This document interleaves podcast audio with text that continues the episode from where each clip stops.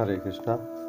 श्रीमद् भगवद गीता यथारूप, अध्याय दो, गीता का सार, श्लोक संख्या ग्यारह। श्री भगवान उवाच अशोच्यान अन्वशोचत्वं प्रज्ञावादान च भाससे, गतासून गतांसूंश्च। नानु सोचन्ति पंडितः। श्री भगवान ने कहा, तुम पांडित्य पूर्ण वचन कहते हुए उनके लिए शोक कर रहे हो, जो शोक करने के योग्य नहीं है। जो विद्वान होते हैं, वे न तो जीवित के लिए, न ही मृत के लिए शोक करते हैं।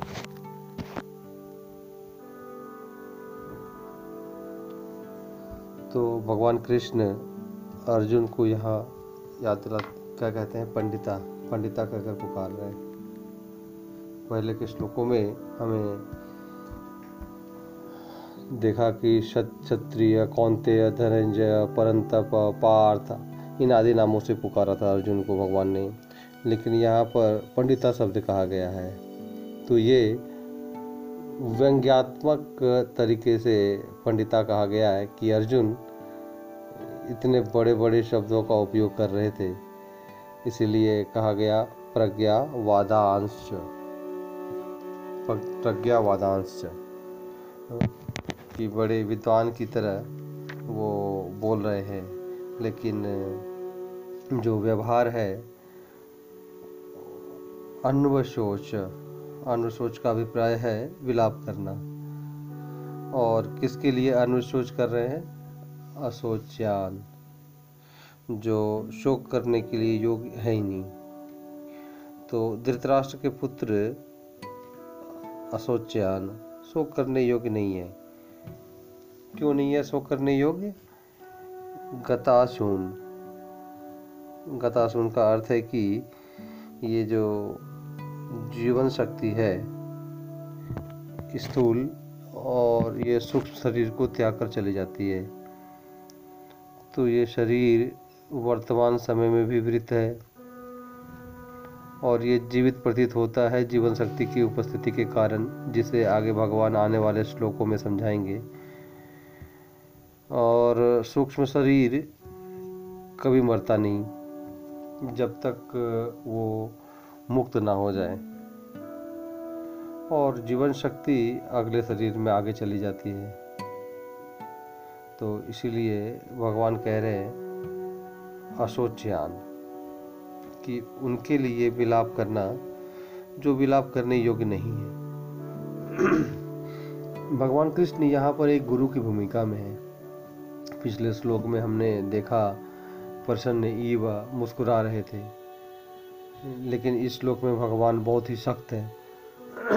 और अर्जुन की जो गलती है जहाँ पर यहाँ पर जो कमी है, उसको उसको निकाल रहे हैं यहाँ पर भगवान। एक बार श्रील प्रपात जी, एक, उनसे एक शिष्य ने कहा कि, प्रपात, बहुत सारे गुरु सख्त नहीं होते। आप बहुत सारे प्रतिबंध को जो लगाते हैं, बहुत सख्त हैं। तो प्रभुपाद जी ने कहा कि, मैं अपने लिए गुरु नहीं बना हूँ। मैं तुम्हारे लिए गुरु बना हूँ। तो जिसका अभिप्राय है कि गुरु का मतलब है कि शिष्य का जहाँ रोग है, उसको बाहर निकाल कर दिखाना। और यहाँ पर कृष्ण एक गुरु की भूमिका में है। क्योंकि हमने देखा दूसरे अध्याय के सातवें श्लोक में, कृष्ण का आश्रय लिया अर्जुन ने और कहा, शिष्यस्ते शिष्यस्ते हम साथ इमाम तमाम तो मतलब भगवान यहाँ शिक्षा दे रहे हैं कि अगर तुमने गुरु गुरु स्वीकार कर लिया है तो फिर आप गलती सुनने के लिए, अपनी कमी को सुनने के लिए तैयार हो जाओ। तो यही गुरु का कार्य है। तो इसलिए भगवान कृष्ण यहाँ अर्जुन की कमी बता रहे हैं। जैसे व्यास देव जी, जब उन्होंने सारे वेदों की, शास्त्रों की रचना की, उसके बावजूद भी वो संतुष्ट नहीं थे तो उन्होंने अपने गुरु नारद जी से पूछा, क्या है जो मैंने नहीं किया, जिसके कारण मैं संतुष्ट नहीं हूँ? तो नारद जी ने उनकी गलती बताई कि आपने परम भगवान का गुणगान नहीं किया।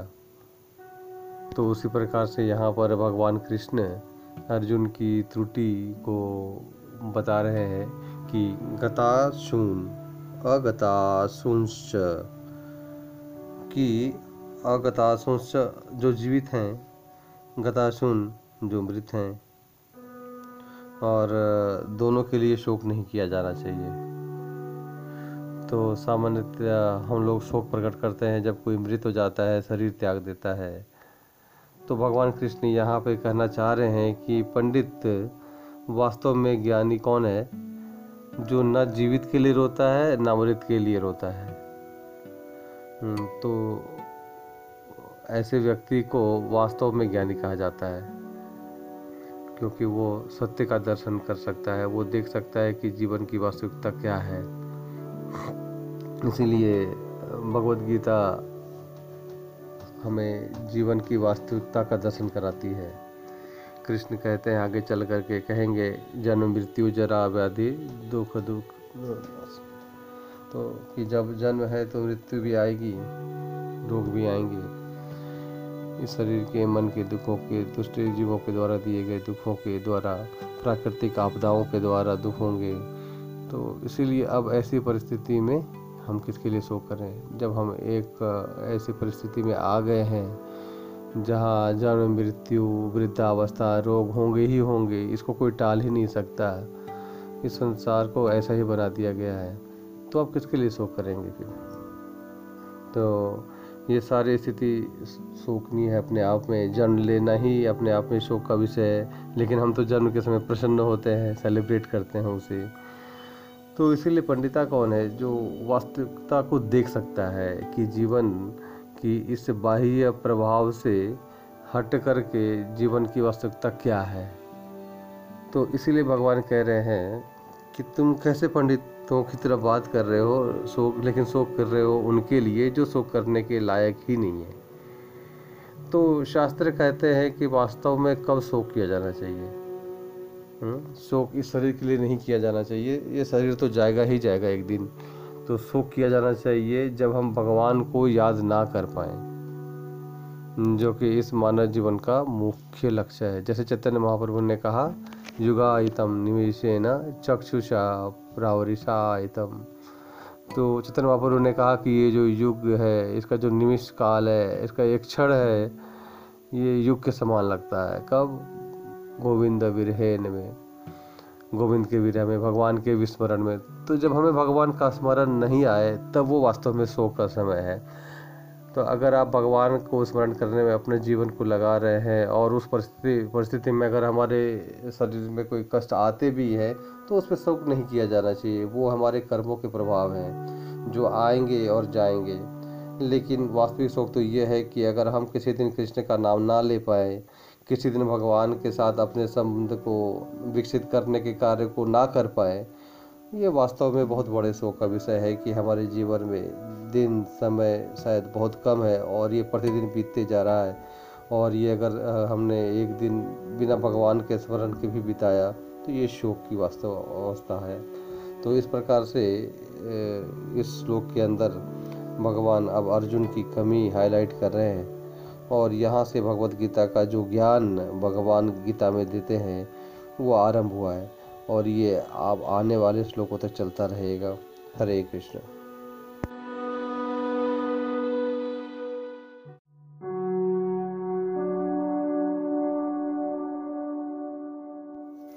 हरे कृष्णा।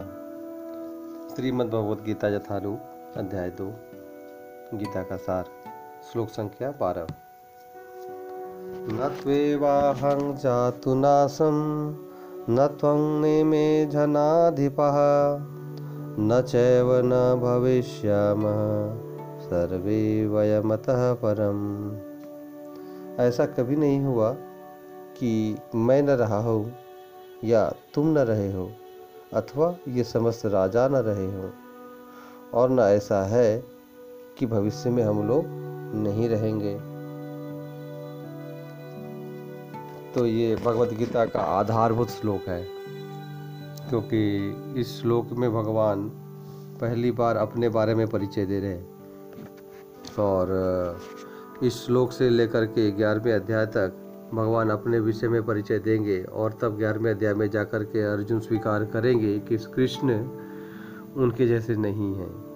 तो यहाँ पर भगवान जीव और भगवान के बीच में जो भेद है, उसको स्थापित कर रहे हैं। कि जीव पहले भी था, आज भी है और कल भी रहेगा।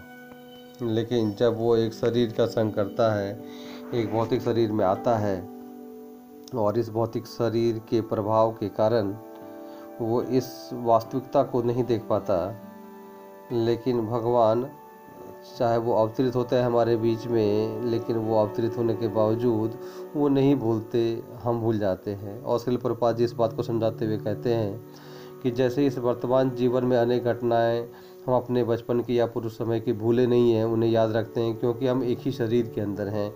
लेकिन जैसे ही हमारी मृत्यु होती है, हम शरीर बदलते हैं और हम दूसरे शरीर में जाते हैं तो हम पिछले जन्म की सारी बातें भूल जाते हैं। तो भगवान शरीर नहीं बदलते।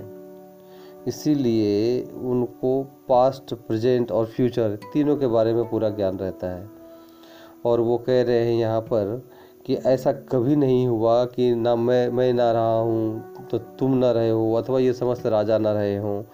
इसका अर्थ है कि आत्मा कभी मरती नहीं है, वो हमेशा से रहती है। आत्मा का अस्तित्व शाश्वत है, लेकिन शरीर जन्म लेता है और शरीर की मृत्यु होती है। तो हमने अनेक जन्म लिए, अनेक शरीर बदले, लेकिन आत्मा तो वही है, ये बदलती नहीं है कभी। क्योंकि वो भगवान का अंश होने के कारण भगवान के गुणों को धारण करती है। भगवान सच्चिदानंद के हैं तो आत्मा भी सच्चिदानंद के ही है। तो भगवान शाश्वत है तो आत्मा भी शाश्वत ही है, लेकिन भौतिक शरीर में होने के कारण, वो भौतिक शरीर अपने को समझने के कारण, शरीर का जन्म और मृत्यु होता है तो आत्मा को लगता है कि उनका जन्म और उसकी मृत्यु हुई है। तो यहाँ पर भगवान स्पष्ट कर रहे हैं कि जीवात्मा जो है, वो शाश्वत है, उसकी मृत्यु नहीं होती, और जीव कभी भगवान नहीं हो सकता। अगर जीव कभी भगवान हो सकता होता तो हम फिर भूलते ही क्यों? हम भूल जाते हैं, लेकिन भगवान भूलते नहीं हैं। इसलिए तो कृष्ण यहाँ पे कह रहे हैं कि ऐसा कभी नहीं हुआ। ऐसा कभी नहीं हुआ। तो भगवान को याद है इस विषय में, लेकिन हमें क्यों नहीं याद है? क्योंकि हम इस भौतिक शरीर में समय के प्रभाव के कारण हैं। तो आत्मा अपने भूतकाल को भूल जाती है, अपने वर्तमान में भी कई चीज़ें भूल जाती है, अपने भविष्य के बारे में नहीं जानती, समय के प्रभाव से इस भौतिक शरीर में होने के कारण। तो यहाँ से वास्तविकता में भगवत गीता की शिक्षाएँ आरंभ हो रही हैं, जहाँ पर भगवान गीता की शिक्षाओं का आरंभ ही आत्मा के सिद्धांत से कर रहे हैं। और इस पहले बार भगवान अपने आप को जीवन से, जीव से भिन्न बता रहे हैं कि जीव आत्मा के समान नहीं है। इसलिए हम पूरा जीवन अब इस शरीर से प्रेम करते हैं, पूरा जीवन हम इस शरीर को चाहते हैं। तो कौन है वास्तव में प्रेम का विषय? शरीर या आत्मा? अगर शरीर प्रेम का विषय होता तो फिर मृत्यु के बाद हम शरीर को दपना या जला या फिर फेंक क्यों देते हैं? उसको संभाल के क्यों नहीं रखते? तो इसका मतलब कि शरीर जो है वो प्रेम का विषय नहीं है। तो फिर प्रेम का विषय आत्मा है और आत्मा जो है वो मरती नहीं है, वो तो सिर्फ़ शरीर बदलती है। इसीलिए भागवतम में सुखदेव गोस्वामी कहते हैं कि सभी जीवों में सबसे प्रिय आत्मा है। तो एक तरह से सबसे प्रिय आत्मा है, इसका मतलब प्रेम का विषय, स्नेह का विषय तो आत्मा है। तो हमारा प्रेम और हमारा स्नेह किसी के प्रति है, अगर तो वो उस आत्मा के प्रति है। लेकिन हम इस बात को जानते नहीं और हम उससे प्रेम और स्नेह करते हैं जो रहेगा ही नहीं, यानी कि जो शरीर है। तो इसीलिए आत्मा का नाश नहीं होता और शरीर का नाश अवश्य होगा और इस कारण से हम ऐसी अज्ञानता में विलाप करते हैं जब शरीर नहीं रहता। तो इसीलिए भगवान इस विलाप के मूल कारण पर प्रहार करना अभी आरंभ कर रहे हैं और करते रहेंगे अगले आने वाले कई श्लोकों में। इसी सिद्धांत को अनेक दृष्टिकोणों से समझाया जाएगा। तो ये इतना महत्वपूर्ण सिद्धांत है, इसलिए ये भगवत गीता का आधार है फाउंडेशन है। क्योंकि ये जानना और ये इसके अनुसार ही जीवन जीना हमारे जीवन की पूरी दशा को दशा को बदल सकता है। ये हमारे पूरे जीवन को परिवर्तित कर देने वाला है। ये हमारे जीवन में कोई भय, शोक और मोह का कारण नहीं रह जाए, अगर हम इस सिद्धांत के अनुसार अपना जीवन जीना शुरू करते हैं। तो इसीलिए इस महत्वपूर्ण श्लोक में गीता के कृष्ण और जीव में क्या भेद है, वो समझाया जा रहा है। हम भूल जाते हैं, लेकिन भगवान नहीं बोलते। क्योंकि वो शरीर नहीं बदलते, हम शरीर बदलते हैं। तो हम कभी भगवान नहीं बन सकते। हम भगवान के जैसे गुणों को ज़रूर जागृत कर सकते हैं, जिसे कहते हैं कि हम गॉडली हो सकते हैं, लेकिन हम कभी गॉड नहीं बन सकते। क्योंकि जीव और भगवान में भेद हैं, और ये यहाँ पर स्थापित किया गया। हरे कृष्ण।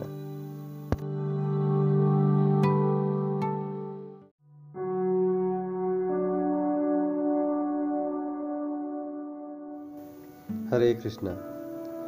श्रीमद् भगवद गीता यथारूप, अध्याय दो, गीता का सार, श्लोक संख्या तेरह। देहिनोऽस्मिन् यथा देहे, कौमारं यौवनं जरा। तथा देहान्तरप्राप्तिः धीरस्तत्र न मुह्यति। जिस प्रकार शरीरधारी आत्मा इस वर्तमान शरीर में बाल्यावस्था से तरुण अवस्था में और फिर वृद्धावस्था में निरंतर अग्रसर होता रहता है, उसी प्रकार मृत्यु होने पर आत्मा दूसरे शरीर में चला जाता है। धीर व्यक्ति ऐसे परिवर्तन से मोह को प्राप्त नहीं होता है। तो इस श्लोक में भगवान कृष्ण से अर्जुन प्रश्न कर रहे हैं पिछले श्लोक के आधार पर, जहाँ पर भगवान कृष्ण ने इस बात को विस्थापित किया कि जीव कभी मरता नहीं है। जब कृष्ण ने कहा कि ऐसा कभी ना हुआ कि मैं ना रहा हूँ, अथवा तुम ना रहे हो, अथवा ये समस्त राजा ना रहे हो, ना ही ऐसा भविष्य में कभी होगा। तो जीव शाश्वत है, आत्मा शाश्वत है।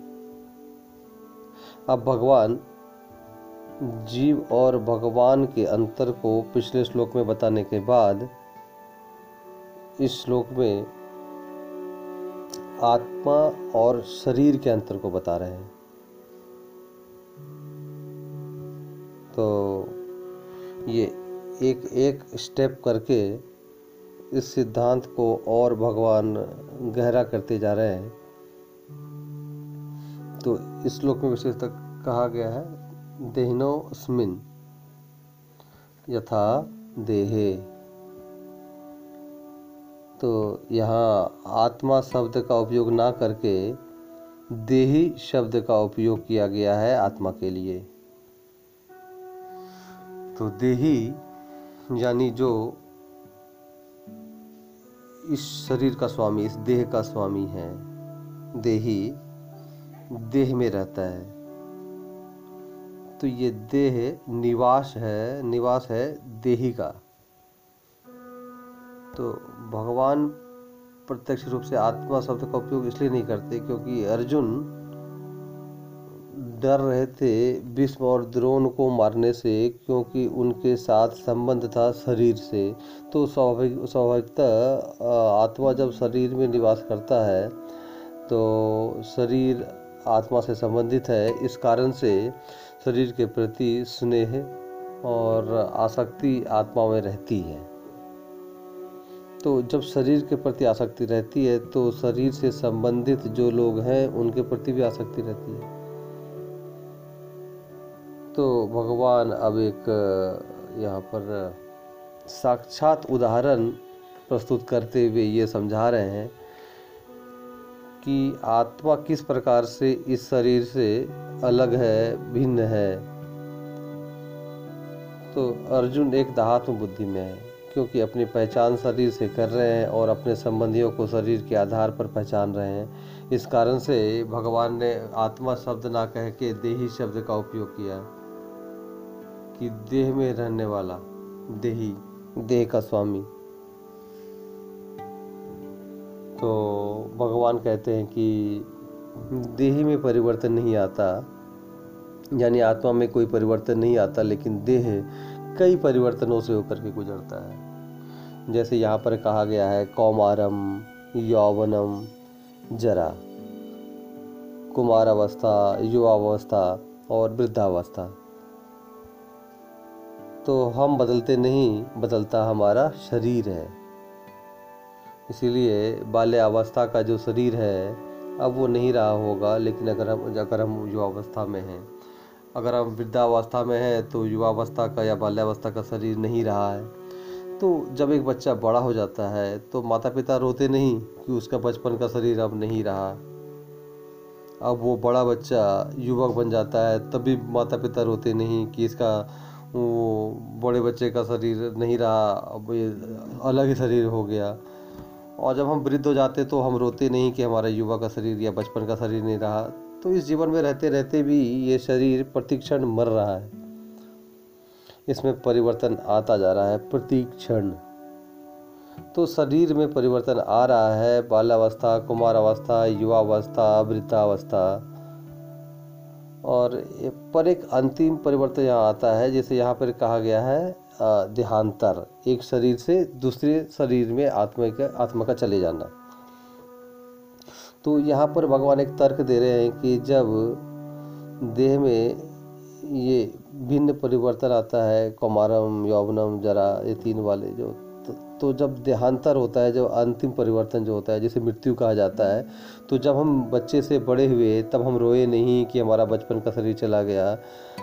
तो जब देहांतर होता है शरीर त्यागता है कोई तो फिर हम क्यों रोए? वो भी तो मात्र एक शरीर का परिवर्तन ही तो है। तो जो नहीं रोए इस शरीर इस परिवर्तन को देख करके उसे ही कहा गया है धीर है कि धीर व्यक्ति ऐसे परिवर्तन को देख करके मोहित नहीं होता। तो जो पिछले श्लोकों में कहा, पिछले श्लोक में जो कहा, उसको भगवान ने इस उदाहरण के साथ में स्थापित किया है यहाँ पे।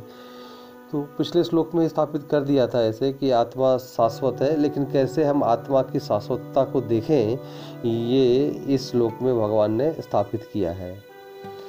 तो सिद्धांत को, अर्जुन के मन में स्थापित किया जा रहा है और अर्जुन के द्वारा हम सब के मन में स्थापित किया जा रहा है। और उसके साथ ही यहाँ पे उदाहरण भी दिया जा रहा है कि शरीर में प्रत्येक क्षण परिवर्तन होता जा रहा है, लेकिन आत्मा में कोई परिवर्तन नहीं है। तो शरीर बदलता है, लेकिन हम नहीं बदलते, इसलिए हम अपने बाल्यावस्था से, वृद्धावस्था तक के चित्रों को अगर हम एक श्रृंखला में लगाएँ और हम अगर उन चित्रों को देखें तो उस वक्त हम कहते हैं कि यह मैं हूँ। तो शरीर तो हमारे साथ नहीं है, लेकिन तब भी हम कहते हैं ना कि ये मैं हूँ, क्योंकि आत्मा में परिवर्तन नहीं आया है। इसलिए दुनिया जब हमें देखती है काफ़ी समय के बाद तो लोग कहते हैं, आप बदल गए हैं। लेकिन हमें कभी ऐसा नहीं लगता कि हम बदले हैं कभी, क्योंकि हम अपने आप को देख रहे हैं, आत्मा अपने आप को देख रही है, लेकिन दुनिया हमारे शरीर को देख रही है। तो इस प्रकार से ये चार स्तर दिए गए हैं यहाँ पे, कुमार, युवावस्था और वृद्धावस्था और देहांतर की अवस्था, अंतिम परिवर्तन। तो ये अंतिम परिवर्तन दिया गया है तो इसलिए इस श्लोक में भगवान ने अर्जुन को अब ये कह रहे हैं अर्जुन से कि तुम्हें, तुम अगर ना भी मारो तब भी तो इनका अंतिम परिवर्तन आएगा ही। तुम युद्ध नहीं करना चाहते, क्योंकि तुम इन्हें मारना नहीं चाहते, लेकिन अंतिम परिवर्तन तो आने ही वाला है और वो देहांतर तो होगा ही। और ये प्रकृति का नियम है। तो तुम्हारे युद्ध नहीं करने से भी ये हमेशा बने ही नहीं रहेंगे।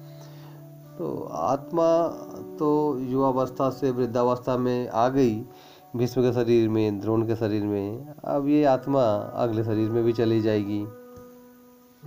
तो हर क्षण हमारा ये शरीर बदलता जाता है। हुँ? हर क्षण हमारा शरीर बदल रहा है। हालाँकि ये उतना सूक्ष्म होता है कि बड़ी जल्दी से पहचाना नहीं जा सकता, लेकिन ये प्रोटेक्शन चेंज आ रहा है। इसीलिए हम, ये याद रखना चाहिए हमेशा कि आत्मा कभी मरती नहीं और ये शरीर कभी बचाया नहीं जा सकता। तो जब तक हम इस शरीर में हैं, इस शरीर का उपयोग किया जाना चाहिए एक ऐसी अवस्था को प्राप्त करने के लिए जिससे हम दोबारा इस जन्म और मृत्यु के चक्र में ना धकेले जाए। तो मृत्यु क्यों है? क्योंकि शरीर का जन्म है। और अगर हम एक ऐसी अवस्था को प्राप्त करें कि हम दोबारा हमें भौतिक शरीर भौतिक शरीर ना मिले तो फिर ये जन्म और मृत्यु इन दोनों के चक्र से हम बाहर निकल सकते हैं। और वो है आध्यात्मिक अवस्था को प्राप्त करना, कृष्ण भावनामृत को प्राप्त करना और उसको प्रदान करने के लिए भगवान ने पूरी भगवत गीता का संदेश हमें दिया है। हरे कृष्णा।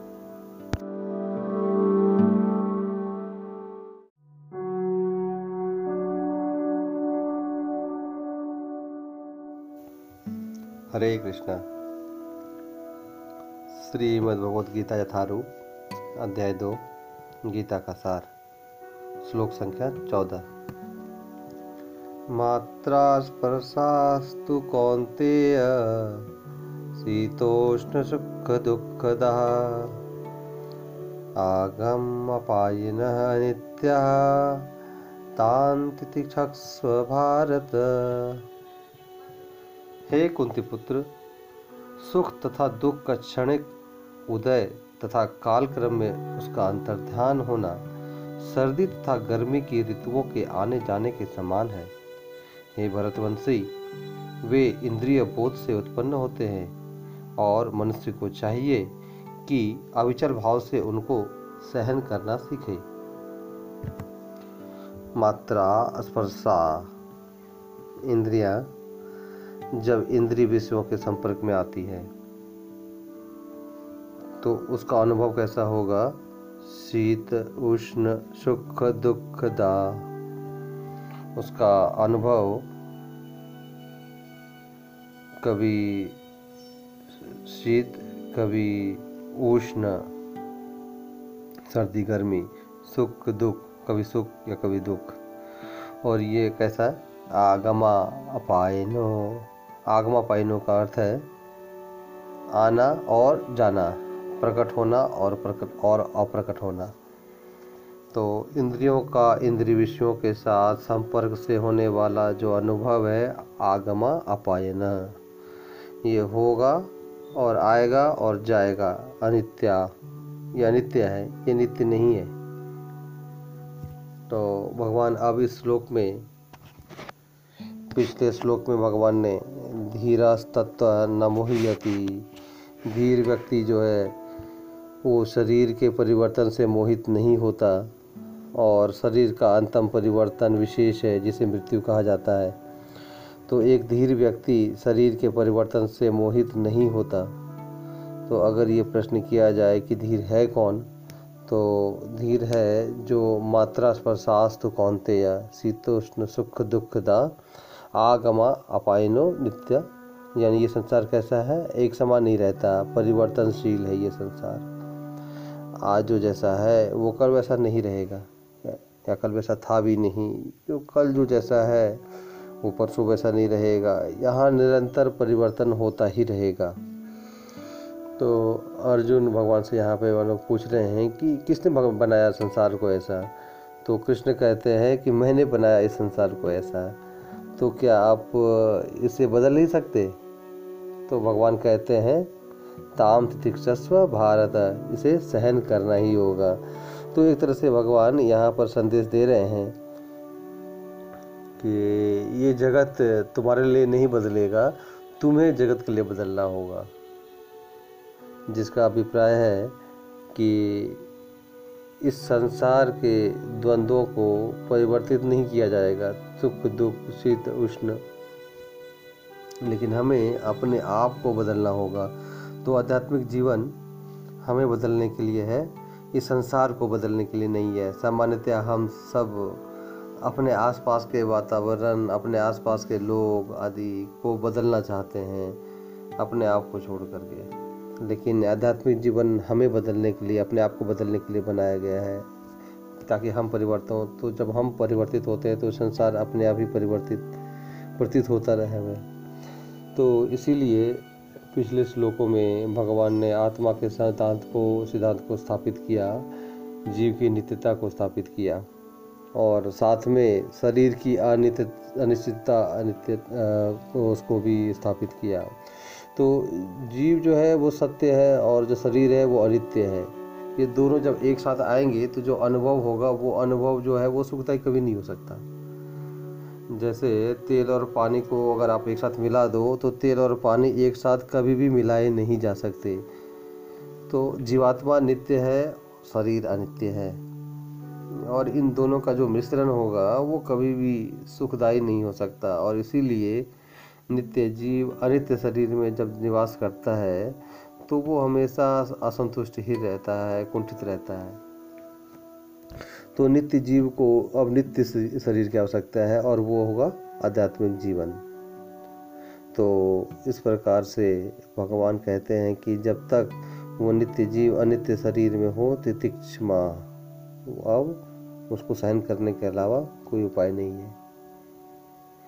तो सहन करते हुए जीवन का लक्ष्य भगवान के इस संबंध को जागृत करने के लिए काम करते रहना चाहिए। तो अगर हम ये प्रतीक्षा करें कि हमारी जो परिस्थितियाँ बदलेंगी, तब हम भक्ति को करेंगे, आध्यात्मिक जीवन को महत्व देंगे तो कुछ ना कुछ इस जीवन में लगा ही रहेगा। समस्याएँ इस संसार से समाप्त नहीं की जा सकती, क्योंकि ये संसार द्वंद्वों का संसार है। मात्रा स्पर्शास्तु कौनतेय शीतोष्ण सुख दुखदा आगमा अपाइनु मतलब ये अनित्य है, ये आता है, जाता है, हमेशा रहेगा। तो फिर हमें ये जो मात्रा, ये जो इंद्रियाँ दी गई हैं, ये इंद्रियाँ क्यों दी गई हैं? मात्रा। क्यों दी गई हैं? ये सुख और दुख का अनुभव करने के लिए। तो इसीलिए हमारा मन हमेशा तुलना करता रहता है, ये परिस्थिति सुखदाई है, ये परिस्थिति दुखदाई है। हर एक इंद्री के माध्यम से हम इस बात को तुलना करने में लगे रहते हैं। तो इसीलिए इस विचार से ऊपर उठ कर के इसको सहन करते हुए जो भी हमें भाग्य से प्राप्त है परिस्थितियों में, उसमें से संतुष्ट रहते हुए हमें इस जीवन के लक्ष्य के लिए हमेशा निरंतर काम करते रहना चाहिए। तो ये आध्यात्मिक जीवन का अभ्यास जब हमारे मनस्थिति को बदलेगा तो फिर बाह्य परिस्थितियाँ अपने आप ही बदली हुई नज़र आने शुरू हो जाती हैं।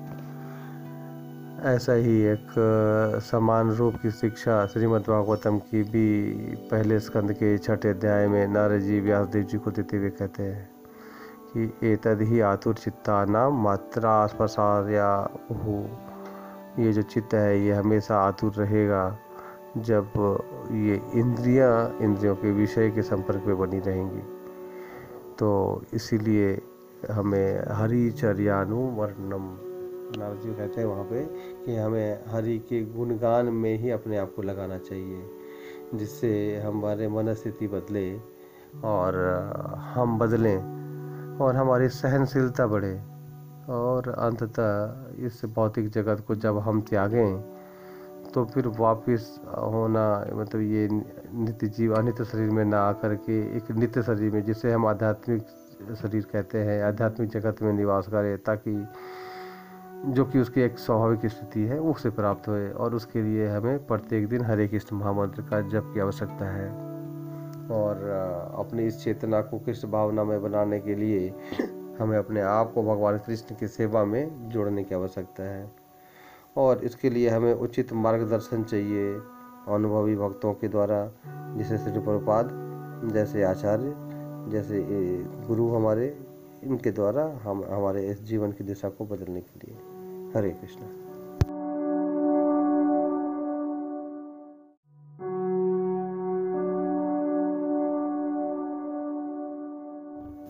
हरे कृष्णा। श्रीमद् भगवद गीता यथारूप, अध्याय दो। गीता का सार, श्लोक संख्या पंद्रह।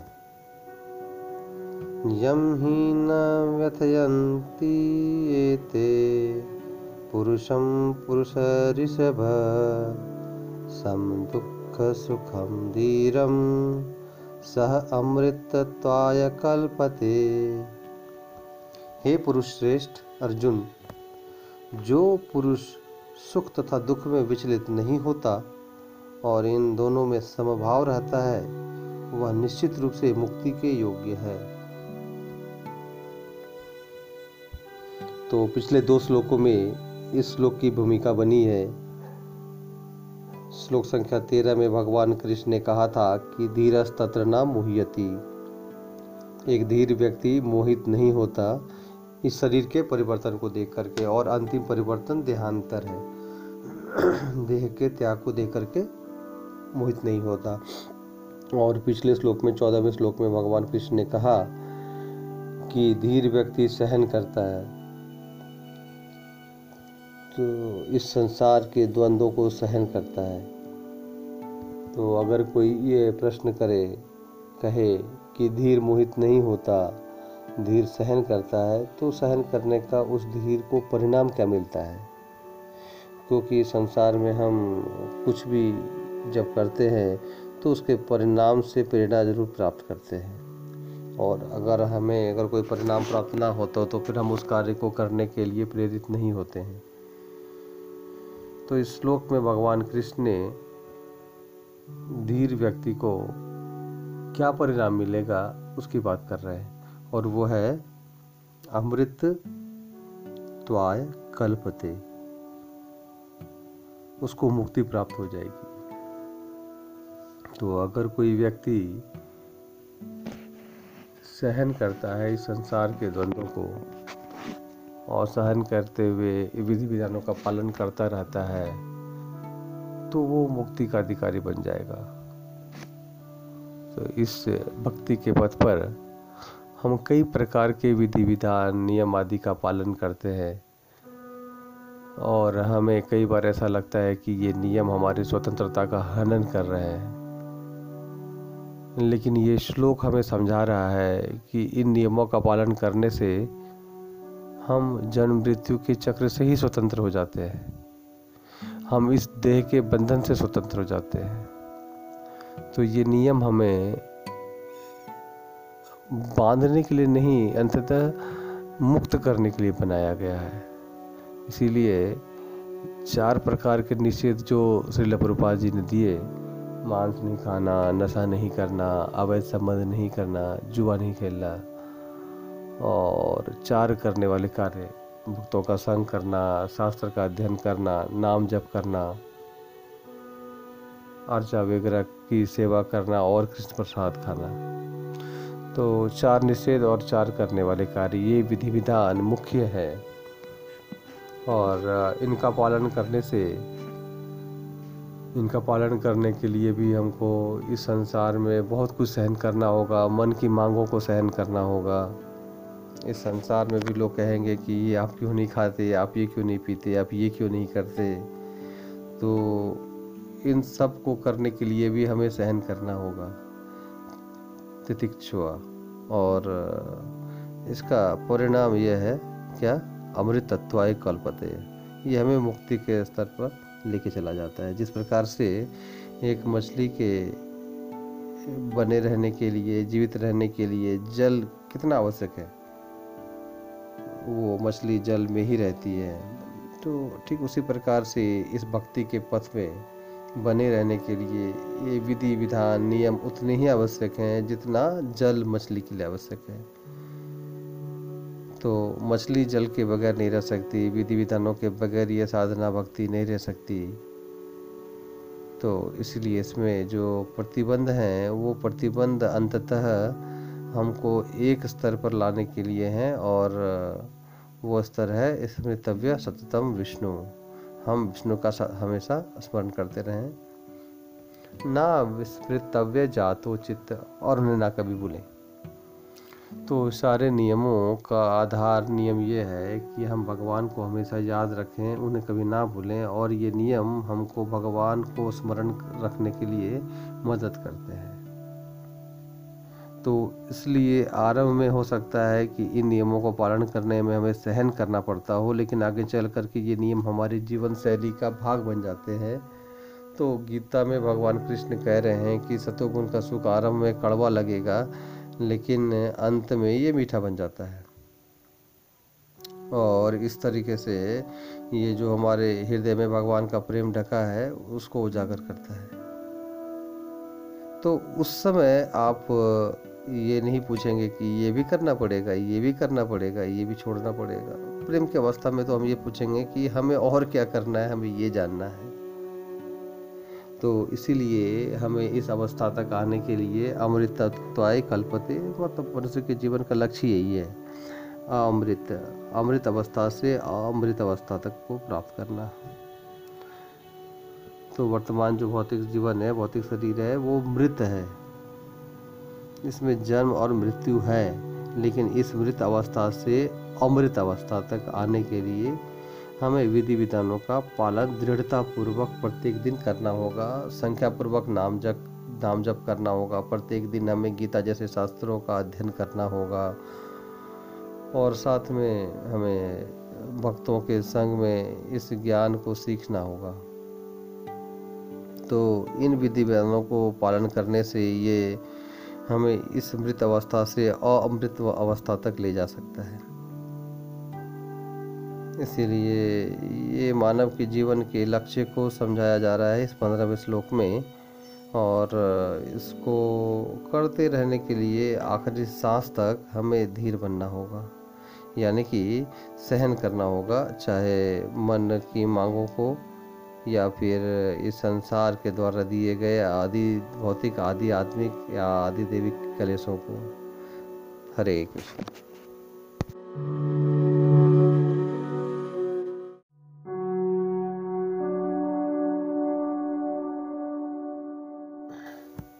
हरे कृष्णा। श्रीमद् भगवद गीता यथारूप, अध्याय दो, गीता का सार, श्लोक संख्या सोलह। न सतो विद्यते भावो, न भावो विद्यते सतः। उभयोऽपि दृष्टान्तः तु अनयो तत्वदर्शिभिः तत्वदर्शियों ने यह निष्कर्ष निकाला है कि असत, भौतिक शरीर का तो कोई चिर स्थायित्व नहीं है, किंतु सत, आत्मा अपरिवर्तित रहता है। उन्होंने इन दोनों की प्रकृति के अध्ययन द्वारा यह निष्कर्ष निकाला है।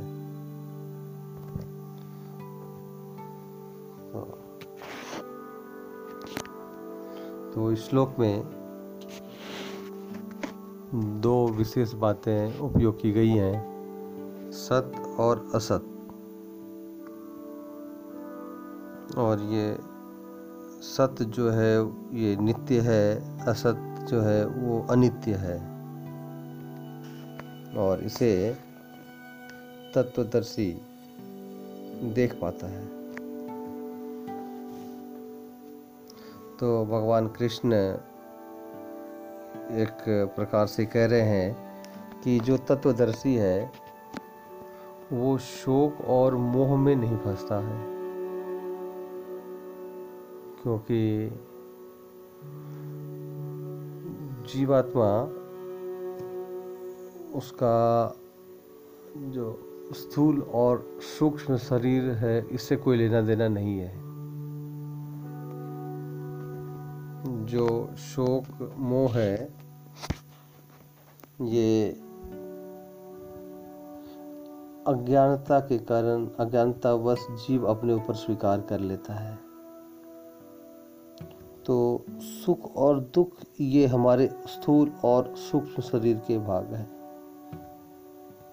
और, जब जीव अपनी पहचान इस भौतिक शरीर से करता है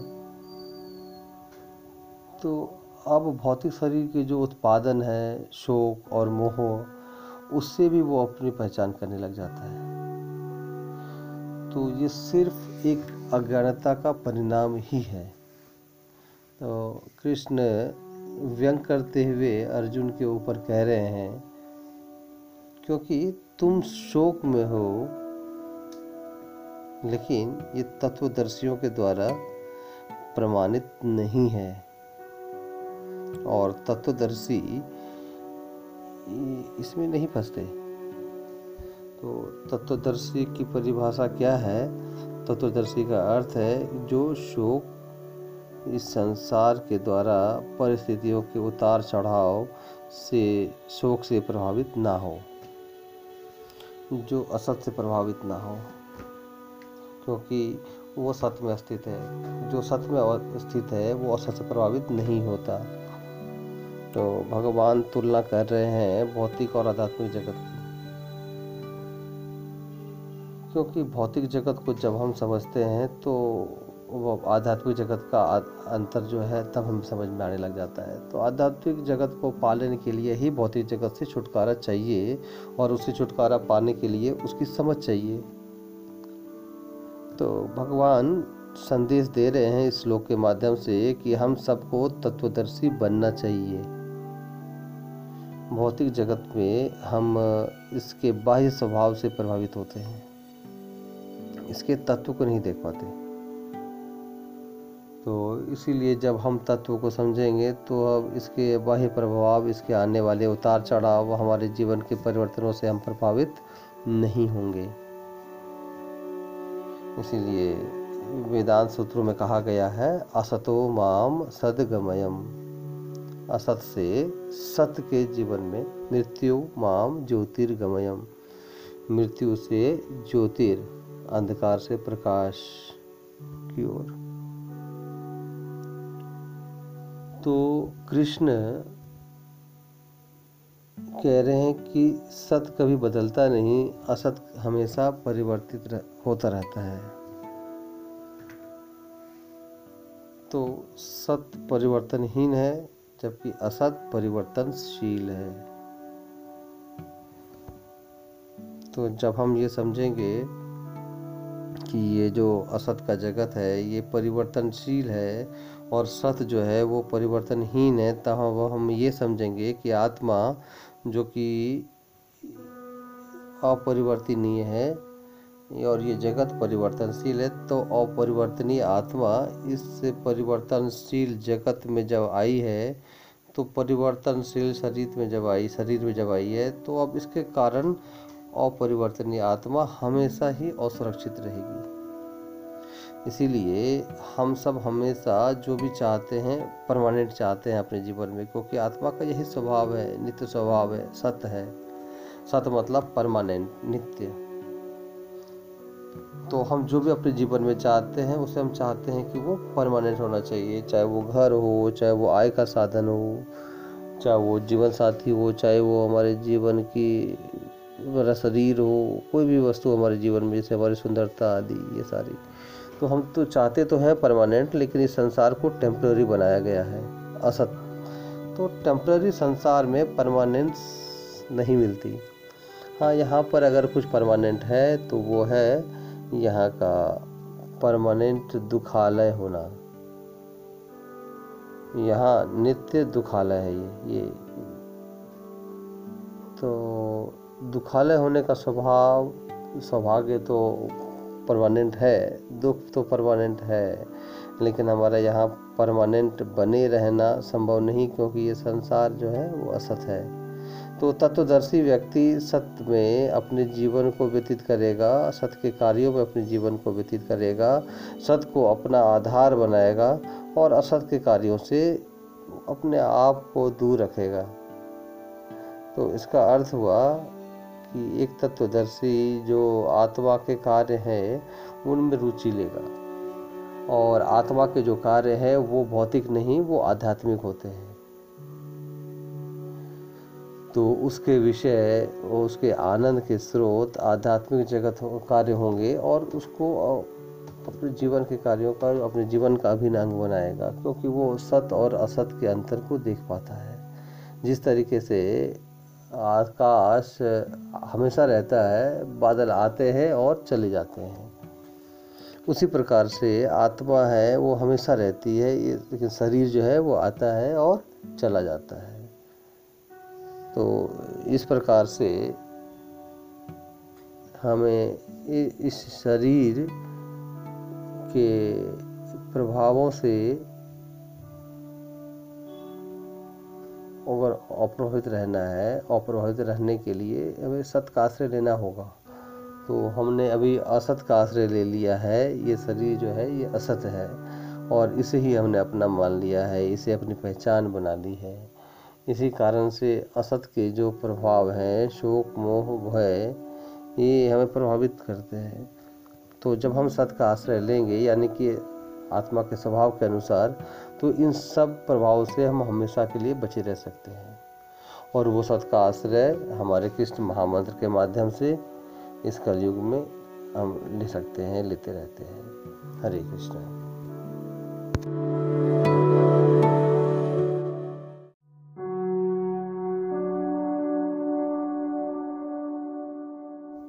हरे कृष्णा।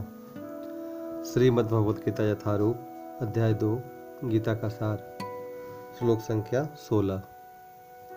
न सतो विद्यते भावो, न भावो विद्यते सतः।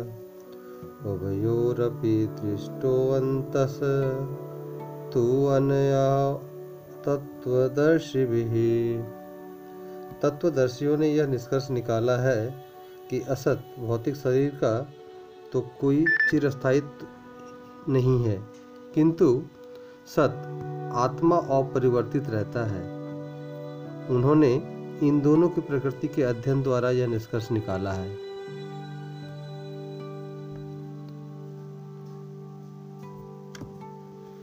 तो इस श्लोक में दो विशेष बातें हैं। जो उपयोग की गई है, सत और असत। और ये सत्य जो है, वो नित्य है, असत जो है, वो अनित्य है। और इसे तत्वदर्शी जो है, उनको देख पाता है। तो भगवान कृष्ण एक प्रकार से कह रहे हैं कि जो तत्वदर्शी है, वो शोक और मोह में नहीं फंसता है। क्योंकि जीवात्मा उसका स्थूल और सूक्ष्म शरीर से कोई लेना देना नहीं है। जो शोक, मोह है ये अज्ञानता के कारण अज्ञानतावश जीव अपने ऊपर स्वीकार कर लेता है। तो सुख और दुख ये हमारे स्थूल और सूक्ष्म शरीर के भाग हैं। और जब जीव अपनी पहचान इस भौतिक शरीर से करता है तो अब भौतिक शरीर के जो उत्पादन हैं, शोक और मोह, वो उससे भी अपनी पहचान करने लग जाता है। तो ये सिर्फ़ एक अज्ञानता का परिणाम ही है। तो कृष्ण व्यंग करते हुए अर्जुन के ऊपर कह रहे हैं, क्योंकि तुम शोक में हो, लेकिन ये तत्वदर्शियों के द्वारा प्रमाणित नहीं है। और तत्वदर्शी इसमें नहीं फंसते हैं। तो तत्वदर्शी की परिभाषा क्या है? तत्वदर्शी का अर्थ है जो शोक इस संसार के द्वारा, परिस्थितियों के उतार चढ़ाव से, जो शोक से प्रभावित ना हो, जो असत से प्रभावित ना हो, क्योंकि वो सत्य में स्थित है, क्योंकि जो सत्य में स्थित है, वो असत से प्रभावित कभी नहीं होता। तो भगवान तुलना कर रहे हैं भौतिक और आध्यात्मिक जगत की। क्योंकि भौतिक जगत को जब हम समझते हैं तो फिर आध्यात्मिक जगत का अंतर हमें समझ में आने लग जाता है। तो आध्यात्मिक जगत को पाने के लिए भौतिक जगत से छुटकारा चाहिए और उसे छुटकारा पाने के लिए उसकी समझ चाहिए। तो भगवान संदेश दे रहे हैं इस श्लोक के माध्यम से कि हम सबको तत्वदर्शी बनना चाहिए। भौतिक जगत में हम इसके बाह्य स्वभाव से प्रभावित होते हैं, इसके तत्व को नहीं देख पाते। तो इसीलिए जब हम तत्व को समझेंगे तो इसके बाह्य प्रभाव, इसके आने वाले उतार चढ़ाव, जो हमारे जीवन के परिवर्तन उससे हम प्रभावित नहीं होंगे। इसीलिए वेदांत सूत्रों में कहा गया, असतो माम सदगमयम, असत से सत के जीवन में मृत्यु माम ज्योतिर्गमयम। मृत्यु से ज्योतिर अंधकार से प्रकाश की ओर। तो कृष्ण यहाँ कह रहे हैं कि सत्य कभी बदलता नहीं, जबकि असत जो है वो हमेशा हमेशा परिवर्तित होता रहता है। तो सत्य परिवर्तनहीन है और असत जो है वो परिवर्तनशील है। तो जब हम ये समझेंगे कि ये जो असत का जगत है, ये परिवर्तनशील है और सत्य जो है वो परिवर्तनहीन है, तब हम ये समझेंगे कि आत्मा जो कि अपरिवर्तनीय है और ये जगत परिवर्तनशील है तो अपरिवर्तनीय आत्मा इस परिवर्तनशील जगत में जब आई है तो परिवर्तनशील शरीर में आई है। तो अब इसके कारण अपरिवर्तनीय आत्मा हमेशा असुरक्षित रहेगी। इसीलिए हम सब हमेशा जो भी चाहते हैं, परमानेंट चाहते हैं अपने जीवन में, क्योंकि आत्मा का यही स्वभाव है, नित्य स्वभाव है, सत्य है। सत्य मतलब परमानेंट, नित्य।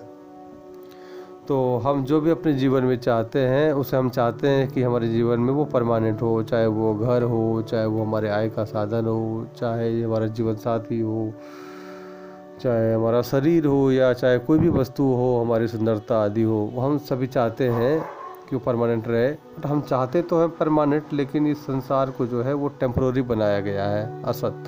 तो टेम्प्ररी संसार में परमानेंट चीज़ नहीं मिल सकती। तो यहाँ पे अगर कुछ अगर परमानेंट है तो वो है यहाँ का परमानेंट दुखालय होना। यहाँ नित्य दुखालय है ये।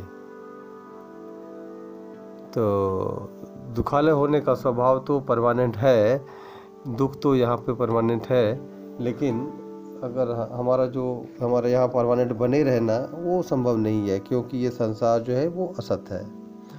तो तत्वदर्शी व्यक्ति जो है, वो सत्य में अपने जीवन को व्यतीत करेगा, सत्य के कार्यों में अपने जीवन को व्यतीत करेगा, सत्य को अपना आधार बनाएगा और असत के कार्यों से अपने आप को दूर रखेगा। तो इसका अर्थ हुआ कि एक तत्वदर्शी जो आत्मा के कार्य है, उनमें रुचि लेगा और आत्मा के जो कार्य है, वो भौतिक नहीं, वो आध्यात्मिक होते हैं। तो उसके विषय और उसके आनंद के स्रोत, आध्यात्मिक कार्य होंगे, उसको वो अपने जीवन का अभिन्न अंग बनाएगा। क्योंकि वो सत्य और असत के अंतर को देख पाता है। जिस तरह से आकाश हमेशा रहता है, बादल आते हैं और चले जाते हैं, उसी प्रकार से आत्मा हमेशा रहती है, शरीर आता है और चला जाता है। तो इस प्रकार से हमें इस शरीर के प्रभावों से अप्रभावित रहने के लिए सत का आश्रय लेना होगा। तो हमने अभी असत का आश्रय ले लिया है, ये शरीर असत है और इसे अपना मान लिया है, इसे अपनी पहचान बना ली है। इसी कारण से असत के जो प्रभाव हैं, जो शोक, मोह, भय, ये सब हमें प्रभावित करते रहते हैं। तो जब आप एक, आप सत का आश्रय लेंगे, यानी कि आत्मा के स्वभाव के अनुसार तो इन सब प्रभावों से हम हमेशा के लिए बचे रह सकते हैं। और वो सत का आश्रय हम हरे कृष्ण महामंत्र के माध्यम से इस कलयुग में लेते हैं। हरे कृष्ण।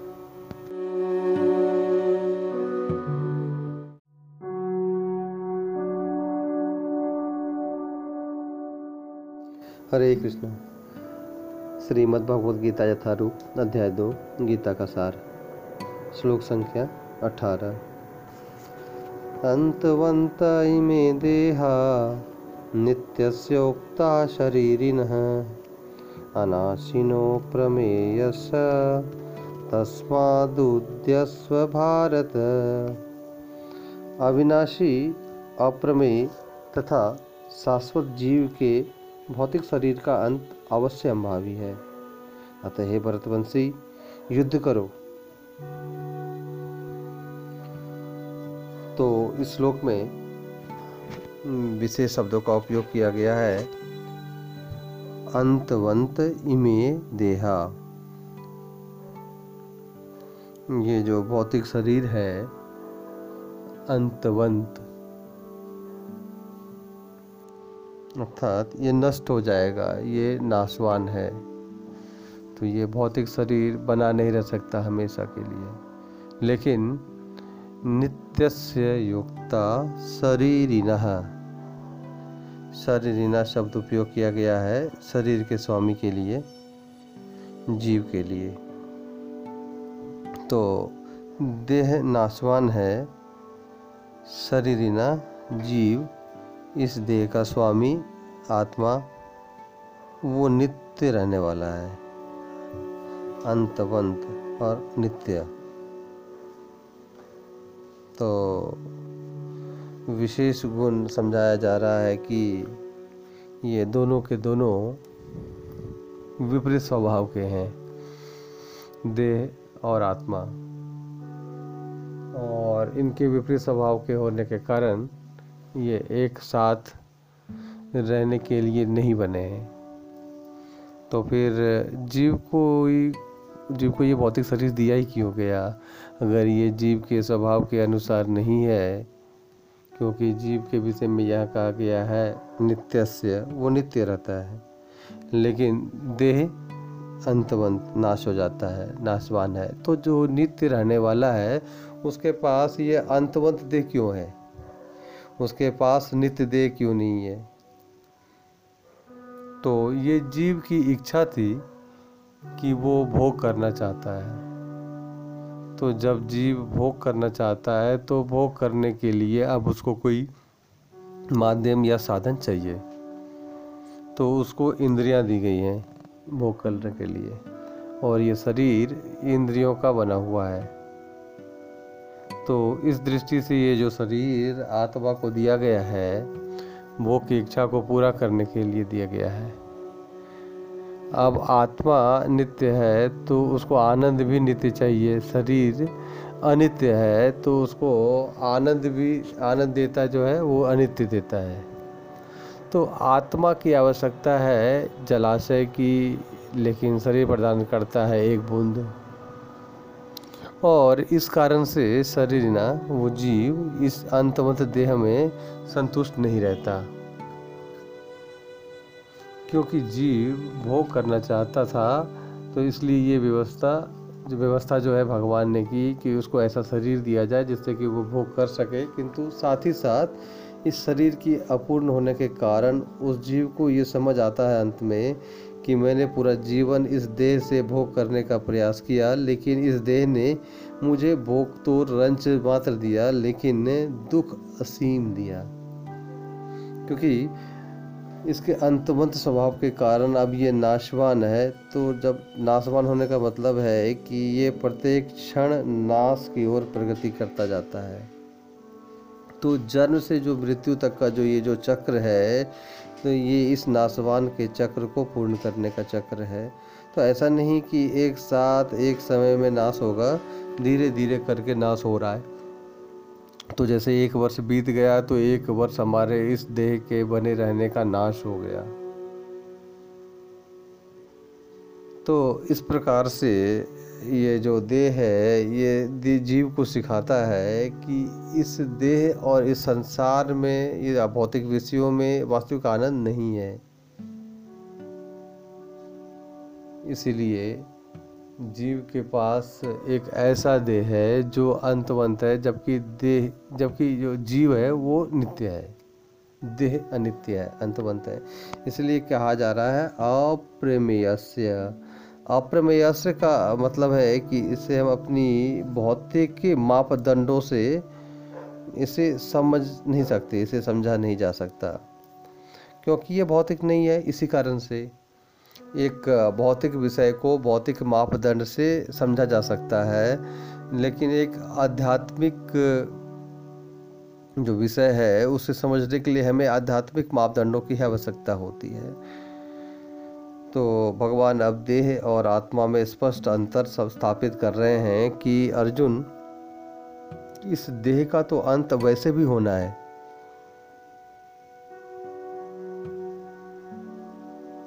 क्यों? क्योंकि ये देह जो है, ये अंतवंत है, ये देह मतलब हमेशा नहीं रहेगा, इसका अंत होगा ही। अगर तुम युद्ध करते हो और अगर इस डर से युद्ध नहीं करना चाहते कि इनका अंत हो जाएगा तो तुम युद्ध ना भी करो, तभी इस देह का अंत हो जाएगा। तो भगवान कहते हैं कि क्योंकि जो तुम्हारा संबंध है, भीष्म और द्रोण और अन्यों से, वो उनके देह से संबंध नहीं, वो उनके, उस जीव से संबंध है तो वो जीव जो है, वो जीव जो है, वो नित्य से उगता है, कभी मरेगा नहीं, किसी हथियार से, किसी अस्त्र से, शस्त्र से, न अग्नि से, न वायु से, न जल से तो वो कभी मरेगा नहीं तो तुम्हारा जो जीव से संबंध है, वो कभी टूटेगा नहीं। और इस कारण से तुम अपना कर्तव्य करो। तस्मात युद्धस्व युद्धस्व भारत। तो इसीलिए ये जो दृष्टि जो भगवान यहाँ पे प्रदान कर रहे हैं, कि हमें ये देखने के लिए प्रदान कर रहे हैं कि हम क्या इस शरीर ना के लिए जीवन जीते हैं, या अंतवंत देहा के लिए जीवन जीते हैं। अगर आप किसी एक ऐसे बैंक में अपना इन्वेस्टमेंट करें जो कि रिटर्न तो हंड्रेड परसेंट दे, लेकिन वो दिवालिया होने जा रहा है तो कितने लोग प्रेरित होंगे ऐसे बैंक में इन्वेस्टमेंट करने के लिए? उसी प्रकार से हम अपनी सारी इन्वेस्टमेंट सारा समय, सारा विचार, सारी शक्ति इस अंतमंत देह को बनाए रखने के लिए करते हैं कि लेकिन ये देह तो वैसे भी बनाया नहीं रह जा सकता। इसका समाप्त होना निश्चित है। इस देह का तो नाश होना ही है। तो इसीलिए एक बुद्धिमान व्यक्ति अपने समय और अपनी शक्ति का निवेश वहाँ करेगा जो हमेशा उसके साथ रहे। और वो है जीव नित्य योगता शरीरिना और उसकी कभी मृत्यु नहीं होने वाली, वो हमेशा बना रहने वाला है।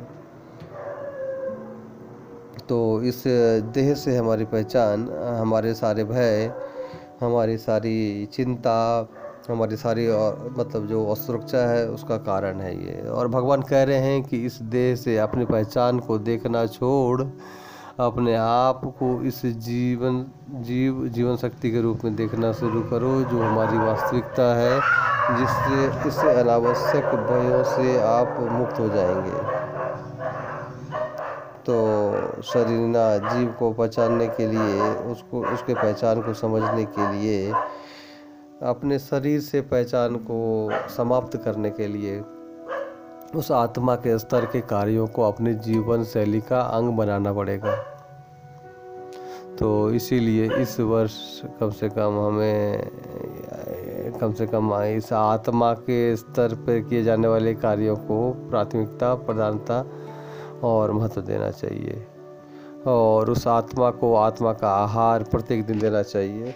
और वो है हरे कृष्णा हरे कृष्णा, कृष्ण कृष्ण, हरे हरे हरे राम हरे राम राम राम, हरे हरे। इसका जब प्रत्येक दिन संख्या पूर्वक किया जाना चाहिए। और ये इस आत्मा को जागृति देगा, इस अज्ञानता को दूर करेगा और हमें इस शरीर से अंतर को समझने के लिए हमें क्षमता देगा। हरे कृष्णा।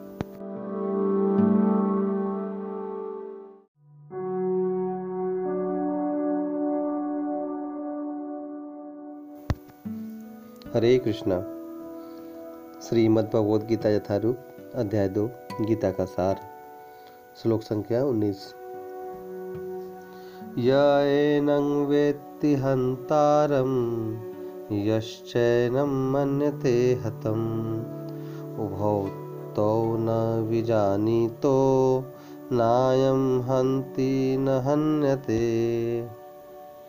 जो इस जीवात्मा को मारने वाला समझता है तथा जो इसे मरा हुआ समझता है, वे दोनों ही अज्ञानी हैं, क्योंकि आत्मा न तो मारता है और न मारा जाता है। इस श्लोक में दो प्रकार के लोगों की चर्चा की जा रही है। एक प्रकार के लोग वो, जो कि आत्मा को मारा जा सकता है ये ऐसा सोचते हैं। दूसरे प्रकार के लोग जो आत्मा को मारता है, ऐसा सोचता है। तो ये दो प्रकार के लोगों की चर्चा जहाँ की जा रही है और कहा जा रहा है कि दोनों प्रकार के जो लोग हैं, वो अज्ञानी हैं। जो आत्मा को सोचता है कि वो मार सकता है और जो ये सोचता है कि आत्मा मारा जा सकता है,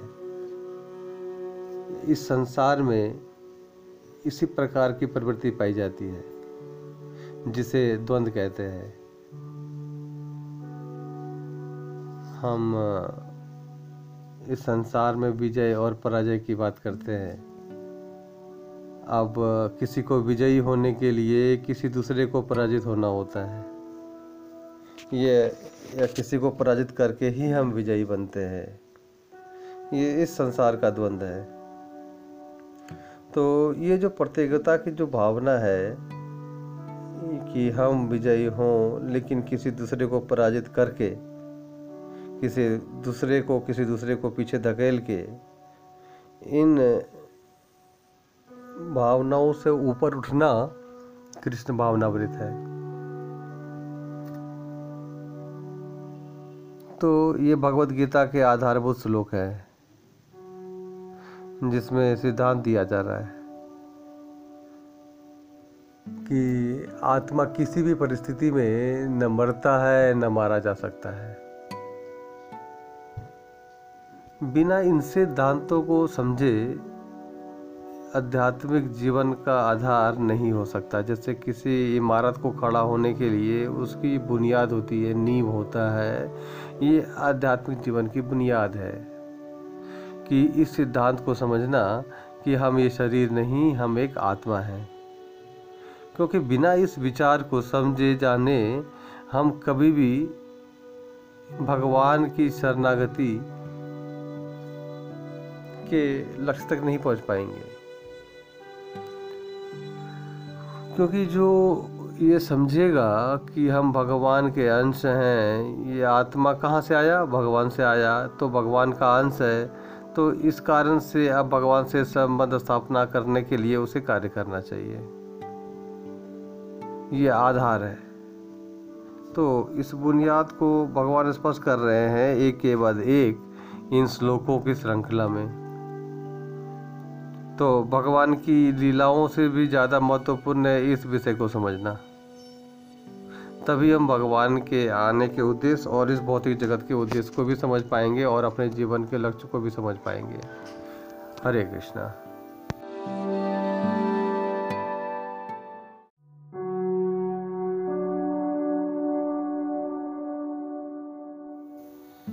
हरे कृष्णा। श्रीमद् भगवद गीता यथारूप। अध्याय दो, श्लोक संख्या बीस। न जायते म्रियते वा कदाचिन, नायं भूत्वा भविता वा न भूयः। अजो नित्यः शाश्वतोऽयं पुराणो न हन्यते हन्यमाने शरीरे। आत्मा के लिए किसी भी काल में न तो जन्म है, न मृत्यु। वह न तो कभी जन्मा है, न जन्म लेता है और न जन्म लेगा। वह अजन्मा, नित्य, शाश्वत तथा पुरातन है। शरीर के मारे जाने पर भी वह मारा नहीं जाता। तो पिछले श्लोक में भगवान कृष्ण ने अर्जुन को कहा, नायम हंति न हन्यते। कि न आत्मा को को मारा जाता है, न वो मरता है। तो एक स्वाभाविक प्रश्न होना चाहिए कि आत्मा मारा नहीं जाता। तो फिर शरीर के मरने के बाद आत्मा का क्या होता? जब शरीर की मृत्यु हो जाती है तो फिर आत्मा का प्रभाव क्या होता है? तो भगवान यहाँ इस श्लोक में कह रहे हैं न हन्यते, हन्यमाने शरीरे। शरीर के नष्ट हो जाने पर भी आत्मा नष्ट नहीं होता है। तो शरीर का विनाश जो है, वो अवश्य संभावी है। लेकिन आत्मा शरीर के विनाश होने से भी प्रभावित नहीं होता। इसीलिए आत्मा की विशेषताएँ इस श्लोक में बताई गई हैं और आत्मा की विशेषताएँ बताते हुए कहा जा रहा है कि न जायते। इसका जिसका कभी जन्म नहीं होता मृियते मरता भी नहीं। कदाचिन मतलब न भूतकाल में, न वर्तमान में, न भविष्य में, न जायते मृत्य व कदाचिन। न ये जन्म कभी लेता है, ना ये कभी मरता है, और ये और ये कभी भी नहीं होता। ना भूतकाल में हुआ, ना तो वर्तमान में, ना तो भविष्य में ऐसा होगा। तो भगवान कह रहे हैं कि इस आत्मा का स्वभाव कैसा है? अजो, अजा अजा शब्द का अर्थ है कि ये अजन्मा है, यानी कि इसे किसी भौतिक प्रयास से जन्म नहीं दिया जा सकता। तो जन्म शरीर का होता है, लेकिन उसमें जो जीवन शक्ति है, आत्मा को किसी भौतिक प्रयास से डाला नहीं जा सकता। जब कोई मर जाए तो उसे पुनर्जीवित नहीं किया जा सकता। तो शरीर में शक्ति जो है, वो शरीर में तो है ही नहीं, वो शक्ति आत्मा में है और जो आत्मा है, वो अजन्मा है। इसे हमारे प्रयोगशाला में किसी रासायनिक प्रयोग से उत्पन्न नहीं किया जा सकता। अज तो इस दृष्टि से अज है आत्मा और ये नित्य है। ये हमेशा बना रहता है। शाश्वतो अयम पुरानो, सबसे प्राचीन भी है ये। तो इस प्रकार से आत्मा बार बार जन्म और मृत्यु के चक्र में एक शरीर से एक शरीर को स्वीकार करता है तो दूसरे को त्यागता है मतलब चलता रहता है ऐसा। और हम ऐसे इस शारीरिक चेतना में, क्योंकि इन श्लोक के माध्यम से भगवान कृष्ण ही अर्जुन पर हमें भी इस देहात्म बुद्धि से ऊपर उठा रहे हैं। तो भगवान इन श्लोकों को अलग अलग तरीके से एक ही सिद्धांत को बार बार प्रस्तुत कर रहे हैं, क्योंकि हम सब इतनी गहरी देहात्म बुद्धि में हैं। ये जानते हुए भी कि हम शरीर नहीं, आत्मा हैं। हम स्वाभाविकता इस शरीर के स्तर पर ही अपने विचार, अपने कार्यों को रखते हैं। तो इस ज्ञान के माध्यम से इस अज्ञान को दूर किया जा रहा है।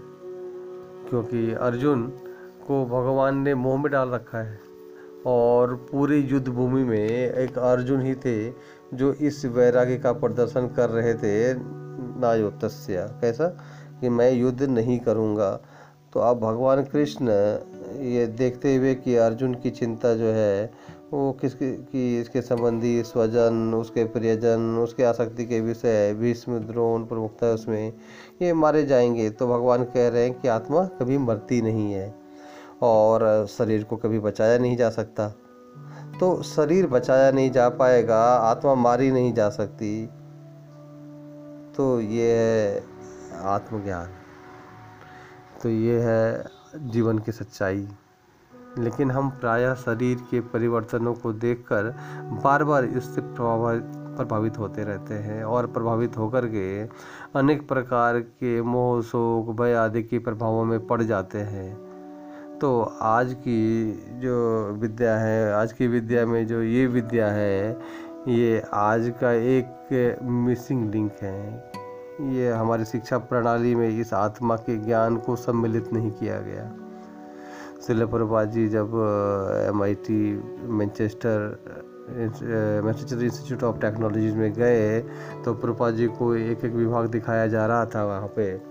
तो प्रभुपाद जी ने सब डिपार्टमेंट देखे और सारे डिपार्टमेंट देखने के बाद कहा कि this is M I T where is knowledge of all my T ये एम है, लेकिन यहाँ पर परम भगवान का सर्वशक्ति में सर्वशक्ति में भगवान का ज्ञान का विभाग कहाँ है? तो एक यूनिवर्सिटी में, एक कॉलेज में, एक स्कूल में हर विषय के विभाग होते हैं, लेकिन आत्मा के ज्ञान का विभाग नहीं बनाया जाता। इसीलिए हम अपने आप को जब शरीर मान करके जीवन जीते हैं तो इस शरीर के प्रभावों से ग्रस्त रहते हैं। तो भगवान हमें इन सारी चिंताओं से, समस्याओं से बाहर निकालना चाहते हैं और इसीलिए इस आत्मज्ञान को प्रस्तुत करते हुए कह रहे हैं, न हन्यते हन्य माने शरीरे। कि ये शरीर निश्चित रूप से मरेगा, लेकिन इस आत्मा को शरीर के मरने के बाद भी मृत्यु नहीं होती। तो इस श्लोक के माध्यम से हमें यह सीखने को मिलता है। हरे कृष्ण।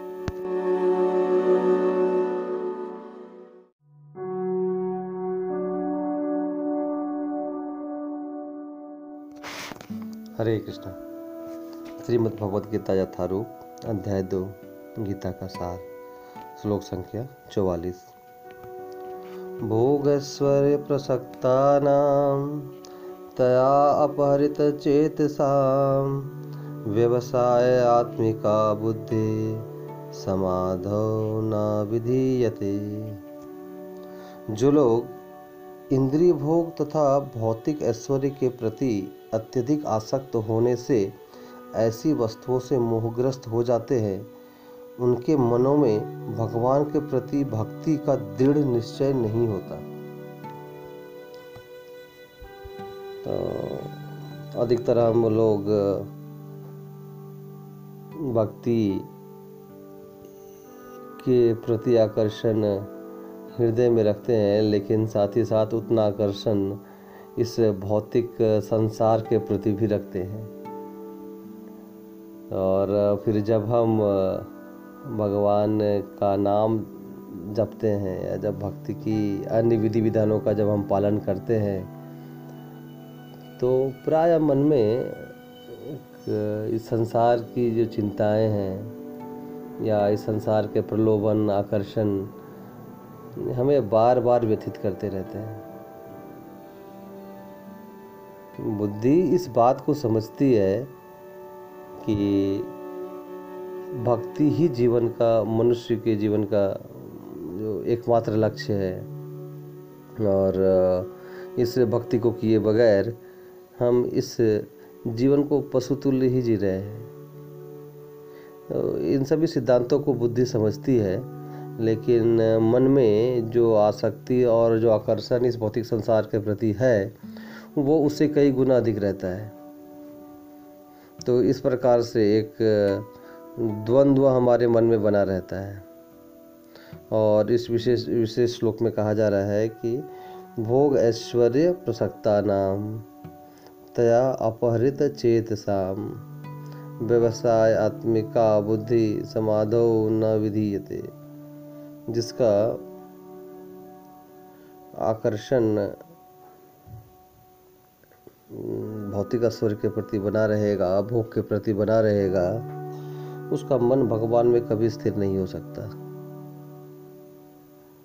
तो इस प्रकार से पिछले श्लोक में कहा गया था कि हमारी बुद्धि व्यवसात्मिका होनी चाहिए। इकतालीसवें श्लोक में कहा था। वो बहु शाखाओं में बटी भी नहीं होनी चाहिए। और इस श्लोक में उत्तर दिया जा रहा है कि क्यों बटी रहती है? क्यों वो स्थिर नहीं हो पाती भगवान के चरणों में? क्योंकि हमारा आकर्षण इस भौतिक संसार से ही बना रहता है। तो इसीलिए जब तक हम इस भौतिक जगत के प्रति निराश नहीं होंगे, तब तक हमारी ये बुद्धि और मन, ये भगवान के चरण कमलों में स्थिर नहीं हो सकती। हरे कृष्ण।